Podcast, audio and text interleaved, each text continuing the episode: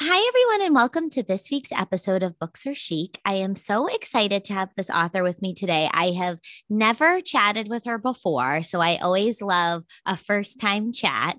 And I just recently read her latest release, Sophie Go's Lonely Hearts Club. I am so happy to welcome Roselle Lim to Books Are Chic. Hi, Roselle. Hi, Courtney. Thank you so much for having me. I am so happy you are here. This book was it was like sparkly confetti with, like you mentioned before, a little Golden Girls vibe, which I love. in a rom com, all interwoven into a perfectly nice little literary surprise. I loved it. Thank you so much for reading it. Oh my gosh. So let's jump into this is your third novel. Yes, it is. Um, the first one is about a chef that in San Francisco, Natalie Tan's Book of Luck and Fortune. The second one is about Vanessa, who is a clair a reluctant clairvoyant who travels to Paris to try to get lessons from her aunt to get rid of her gift that she doesn't like. Mm-hmm. And Sophie is set in Toronto, my hometown. Toronto. Now, there's my first question. You just laid it out there these three books, and I know we'll get into the fourth, a little bit of spoilers for the fourth, but these three books, you have these like heroines of the story. So, how did you fall upon having these titles like Sophie Go's, Natalie Tans, Vanessa Yu's, like, and whatever they were doing? That I have to credit my editor and my agent because we mm-hmm. were just like brainstorming, brainstorming, trying to figure out how, like, um, I think with Natalie though, that was I'd have to go. That one was definitely my agent and I just brainstorming, trying mm-hmm. to figure it out. The second one, my editor jumped in and went, "Why don't we do it this? You know, what? Why? Why can't it be like a magical tea shop?" so it's like once you have that formula, and obviously when you look at the covers, you can see such a similarity with the three covers where they yeah. followed like a template where the first cover had landmarks of San Francisco's Chinatown. The second cover has obviously the Eiffel Tower, and then and the third has the CN Tower and Casa Loma from Toronto in it. Oh yeah, yeah, I just noticed that. Okay, because yeah, they I mean your covers are so fun. I of course love the cover of this with the mallard ducks, the old ducks, which we'll get into when we talk about the book. But give us a little background of how you got here. Like, did were you always a writer? Like, always a reader? Did you go to school for writing? Like, what's sort of your writing journey? I went about it in a long way instead of going directly, as in, um, I've always enjoyed story and reading, but I I was born in the Philippines. So when I immigrated to Canada, I had to learn two new languages, English mm-hmm. and French. And yes, even though like I've learned English a little bit in the Philippines, like I was okay, but wasn't completely fluent. And to this day, grammar still kind of drives me crazy. Mm-hmm. That's hard, learning two languages. And, you is. know, because I started I started in the Philippines. My family's Chinese Filipino, so I know Hokkien, which is a dialect of Chinese, and Tagalog, which is the Filipino language. And then I had to learn English and then French after that. But um it's learning a new language makes it really incredibly hard for you to figure out that you know you want to write because it's mm-hmm. it's like the fundamentals and i've had te- i've had teachers tell me that i like my english wasn't good enough oh that yeah so they're like well if you, you want to do something just maybe not writing. And eventually like i went to art school. I thought that was what i wanted to do and then i mm-hmm. decided to go to university to take history and humanities and then i'm like after that after i had my first kid i was like i think i'm going to write. Like i was writing before just short fiction or novels. I wrote like seven novels and they were all they're all hiding somewhere. They were really bad it's one of those things where you got to write all of the bad stuff to get that out of your system before you come up with something decent. Yeah. That process. Definitely. Yeah, definitely. So you so you went to college for history and humanities and then where did you go after college? Like what were did you just jump into writing or did you do something before? I decided to do art full time. Oh wow. What kind of art? Do um, we know this? Do we know this about you, Roselle? Your fans over here? illustration. I do a little bit of embroidery as well now, but it's mostly mm-hmm. like illustration and drawing, and that that was what I. That's what I did, and then I did the writing. I thought I'm gonna try it again, but this time I'm gonna go about it in a different way. Instead of, I found community is what I did, and that's how I got better. I found community. I joined a bunch of online Twitter contests called Pitch Wars and I found great critique partners, basically people who are better than me in my weaknesses. That's the that's the best kind of critique partners that you can find if you're writing. Oh wow. Okay, talk to me about what are pitch wars? That sounds fun. It's um DV Pit and Pitch Wars are it's no longer it's no longer I think active but it was like a contest where a bunch of people online can meet each other become contestants and then agents would look through the showcase and you know uh, send requests and such. So it was really exciting. And i still remember in one of them i got zero requests so that was quite humbling. So you would put ideas out there and then they would like per- they would request you'd have a pitch. to like pursue your pitch. Yeah. Oh yeah. What was your pitch that got zero requests? Do you remember? it's the book before Natalie. Oh. Which wow. is I didn't I, I wrote it was like literary because mm-hmm. I was still switching genres. I started writing romance first and then I jumped to literary and then women's fiction. Yeah. After. And now okay. I want to jump into fantasy, which is like I know, which you'll have to you'll tell us so after. But I mean, I think that's just so interesting to me. Like, just like I never, no one's ever said like they went on Twitter and did pitch. Like I've never even heard of that. So I think that that's so cool that, you know, you sort of found your way and figured out what you needed to sort of jumpstart your writing career. And you said, you know, that was community for you. It is because I live in a really small town. Like mm-hmm. I'm talking about a small town with 5,000 people. So the odds of it having an in person writing group is extremely low. Mm-hmm and the only way to find other writers is online. Do you have like a weekly or monthly crew that you meet with and sort of like share pages or whatever or? I don't but i do have a texting coven. Oh i Which love is, you it. know ladies ladies your close friends that you text every day and kind of like talk to and stuff because it's i'm still two hours away from toronto so it's kind of far away for me like to be able to go there to do any in-person stuff. So a lot of yeah. it for me it's like just texting or messaging friends. Yeah. Oh my, I like it. A texting coven. So once you sort of figured out, okay, I'm gonna pursue you did those books that are now living somewhere, and then you you get, you know, Natalie. And once you got that idea, how did you sort of jumpstart? Okay, I'm gonna write this book. It it they're all like they're all related, but they're all standalones, if that makes any sense. Yeah. Because in the first book, it's about a chef, but then there was a clairvoyant in that book. And the second book, it's the clairvoyant's niece. That's the star. That's Vanessa. And then in the and she ah. becomes a matchmaker. And then the third book is about a matchmaker. So it's all related, it's standalone. It's like you can read the first one without having to know, you know what I mean? Like right. you yeah. don't have you to read. pick up three. any of them and, and yep. you're fine. Yeah. Yeah.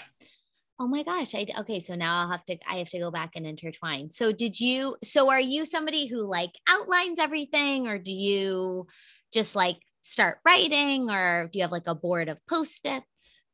I need an outline. Otherwise, I get lost in the woods of revisions. like basically, you make a mess. It's for me. I need it like as a recipe, as a guide for it to turn out properly.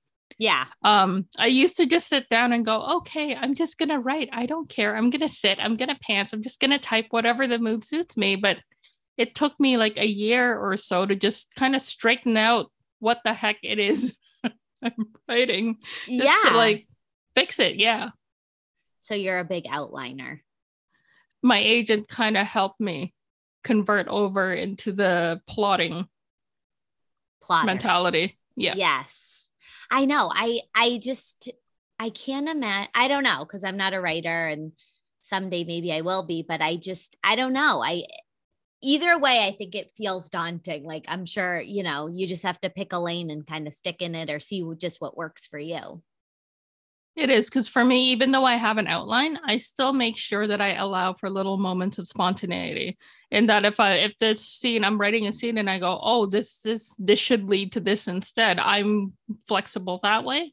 I'm mm-hmm. not, it's it's on there. It's gotta be an outline. You gotta stick to it. No, it's there's there's flexibility that allows for these magical moments to happen when you're writing yeah, that's what I was gonna say. And I'm sure those are like the moments of joy that you're like, oh, that was, you know, totally mm. unexpected, but it works and we'll go with it. And who knows what will come off this come off this idea. Now, how did you get the idea for Sophie? My grandparents, because I love hanging around with them. Like when I was growing up, we'd always I'd go with them to like the grocery store. So we'd go pick out food and then we'd go back to their place and they'd play mahjong and it's just fun listening to them talk and you know play and it's they're just they're just wonderful like i guess i've been blessed with really awesome grandparents who just who loved to cook who was just entertaining and kind and told funny stories yeah. Yeah. I know. I'm with you. Like we were just talking before, and I was really close with my grandparents too. And it's just when you look back, you know, on that relationship, you just see so many like pivotal things in your life of what your grandparents gave you or memories and moments um, that are just so important and really are so much of who, you know, who you are, even though at the time, you know, especially when you're growing up, you're little, they're older, you're like, what, you know, they're my grandparents. Like, I don't really know what I'm getting from them. But then, you know, like we were talking before, my grandparents passed and I really reflected a lot on, you know, how important they were. It is. And I think that the elderly is one of those like demographics that people don't really think about as much. I know. It's sad. We had um a when we moved um to where I lived before here, we had a neighbor who was a widow and he lived with his son, but his son worked all the time. And so he really was home like all day by himself. And he had like a four season porch that he would sit in. And I remember I had just had my daughter and I went for like a stroll around the block and I had lived there for a while and I had seen him, but like, you know, you just don't know. And they, they just mind their business and do their thing. And, we I ended up stopping. He came over to the carriage to look at her, and he was, you know, so cute. he, you just wanted to squeeze him, and from that, like, developed this friendship up until we moved and you know my daughter would go over and when my yeah. you know when and play in the four season porch and it brought him so much joy and it was you know, during COVID, unfortunately, he passed away. And I didn't real I was like so it was a oh, lot for me. You know what's weird? That's exactly what happened to our next door neighbor, where my daughter would go next door and she'd be like, yeah. Mr. Ray. And he always grew a beautiful garden. So she'll go in there and she'll be like, Oh, what's this plant? And she'll look over and he's like, Oh, the wire fence is to keep the bunnies away. And like she talked to him and stuff. Oh, and it's just it's one of those things where it's just like it gives you a better appreciation of life and everything around you and of people and yeah, yeah. like i like you said i think the elderly don't the appreciation and just they have so much still to give and like i'm guilty of it you know i was just like oh he's minding his own business but like he was so happy just to have five minutes to chat and you know that whole thing. So I, I that's I love. So give us like the premise about Sophie Go's Lonely Hearts Club so people know why we keep talking about the elderly. Sophie is a matchmaker who went to Shanghai to go to school and she came back and her mother basically outs her as not graduating and being certified at a big event. So her reputation's in shambles and the only way that she could save it, that she thinks she could save it, is if she can match seven old Chinese bachelors in her building, in her condo building. And what ensues is a story of found family and friendships and hilarity. It was all of those things. And like I said, I even shed a little tear because it was just so the reason for the ducks on the front of the cover for people seeing is is they're called the old ducks, right? The old ducks. Yeah. Yeah. At, which I loved. Um, and they all are so unique and you love them all for who they are. Um, but what was sort of aside from your grandparents and i guess i'll ask about the relationship between because you had said her mom sort of wrote off this career but one of the huge pieces in the book is the relationship between sophie and her mom the mom is like you don't know whether you hate her you love her like the whole thing. So how did you get that relationship going? Because like you said, it's newfound family, which while you're reading it, you're thinking like, but then it it comes together so nicely. So that was my first question: is is is mom? I wrote very healthy, supportive parents in the first two books with Vanessa and with Natalie. Mm-hmm. I just wanted to, I just wanted to show a different side. This is all about showing different sides or featuring different angles of life, and that you have elderly characters that are, you know, in the forefront of this book, and then also a very toxic parental relationship where you have a daughter again culturally who's supposed to do everything for her parents. But what happens when your parents demand everything of you to the point of abuse, right? Yeah, no, really. Like it was so upsetting. But yeah, I wanted to show I I wanted to show that like the book to me is a balance of the joys of life and the sorrows of life. Like the contrast of that yeah. Uh, well, you de- that's what I'm saying is like you definitely do justice to that because you have the old ducks who at the beginning you know it's like are they just serving the purpose for her business so that she can jumpstart this career while she's you know trying to please her mom and her parents and and sort of the dad sort of is just going along with the flow i think he's so conflicted and but then these ducks become so much more than just her clients. And i think that that's where it got so like emotional because they were serving so many roles in sophie's life um you know all the while her mom i mean the birthday party she was brutal roselle. I was like this lady needs a smack It's the other thing too is that if you look at Irene's life, there's a lot of generational trauma as yes. well happening yes. there because she doesn't. One of the things is that she doesn't know how. Like this is the only thing that she knows how because she was mis- mistreated by her own mother, and if you're if you're if you've gone through that cycle, it's the right. only set of behaviors you know how to perpetuate. Like it takes a tremendous amount of effort and therapy to go the yeah. other way and go against what you were programmed with. Right.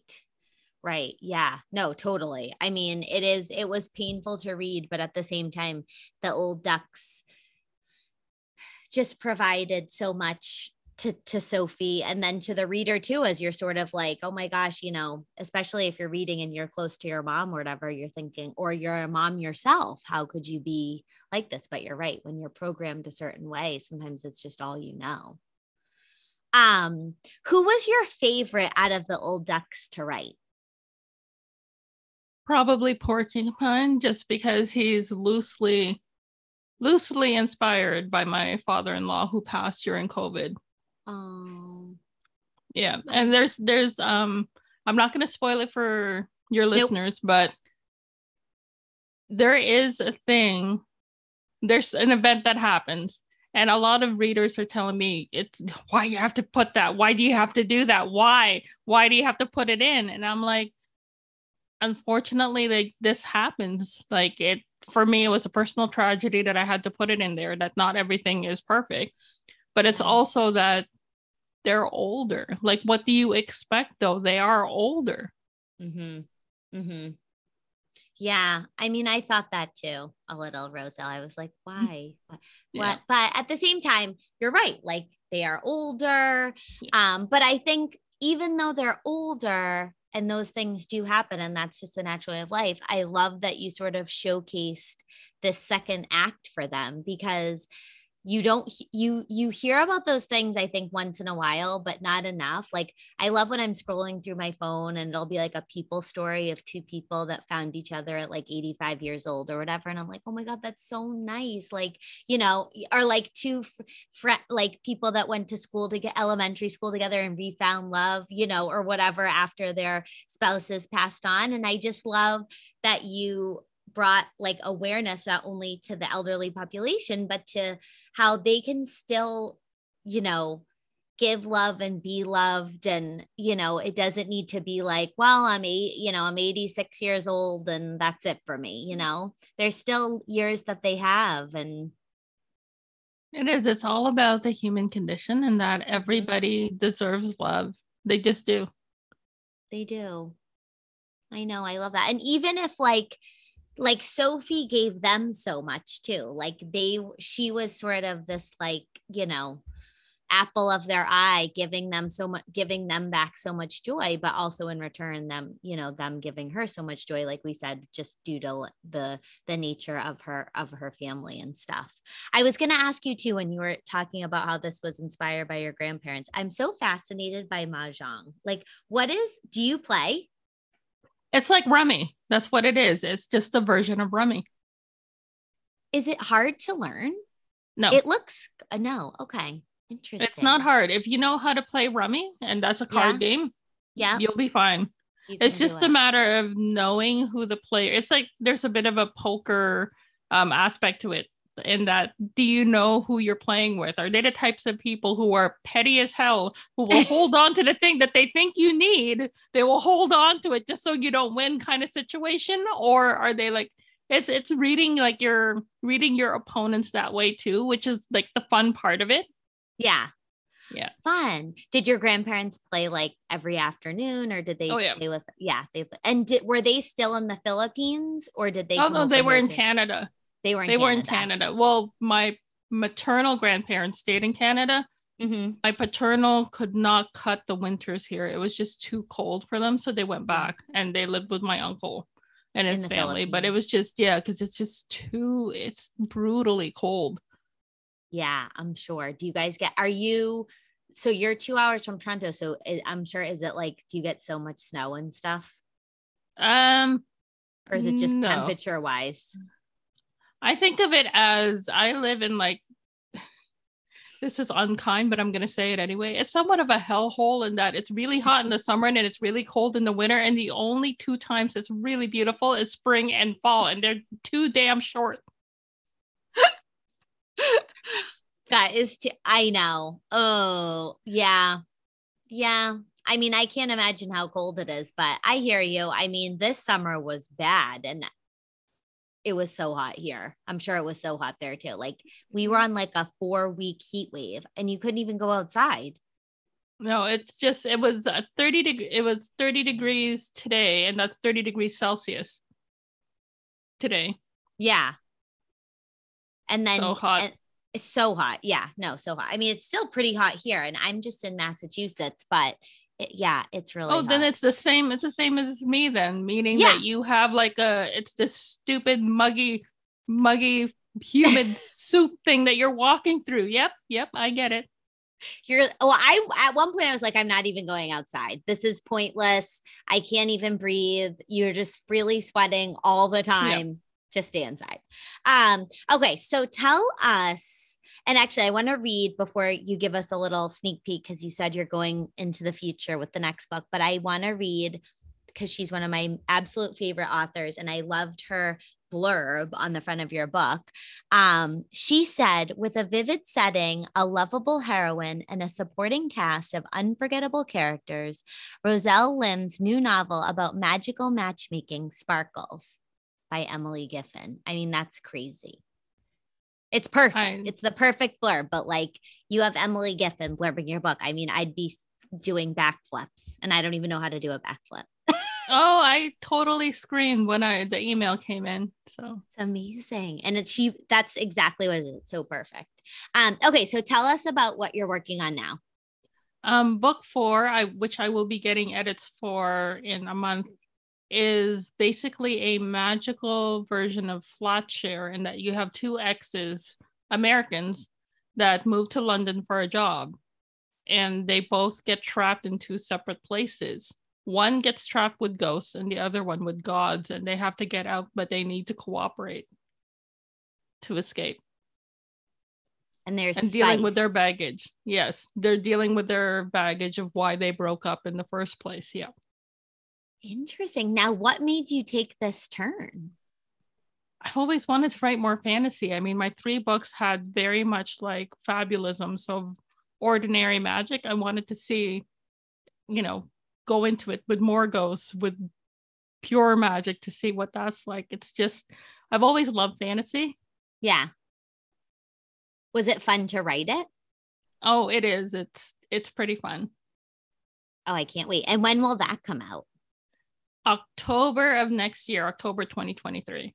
October 2023. Oh, I can't wait for that. That'll be so fun. Okay. We are going to do your chic list, Roselle's chic list. Okay. Here we go. What three celebrities, authors, figures, living or dead, would you want to have a book club with? Audrey Hepburn.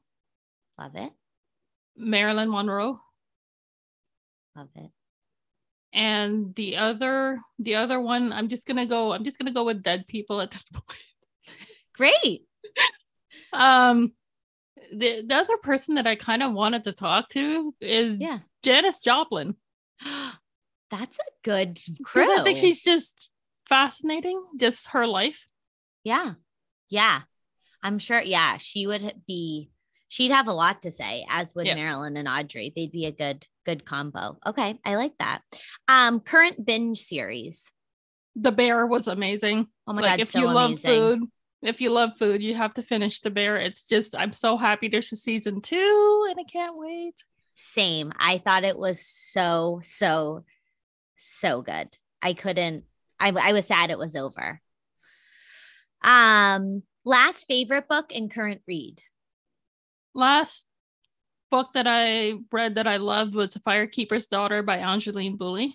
Okay. And that one is a fantastic indigenous thriller. Like okay. um I guess thriller domestic suspense ish mm-hmm. YA young adult though. Okay. Um current read that I just I'm going through is called Gastro Obscura and it oh, is about interesting food. I'm doing like research right now for the next book. So it's all about interesting food facts and what people do in different countries like um like how they serve cod tongues in newfoundland and all of these other interesting it is it's really fascinating though how all the stuff that they they talk about in there. It's kind of it's a very interesting coffee book. Okay cool. And that's for the one after future future yes. flat chair. Okay, cool. Um, describe your writing space. Clean, tidy.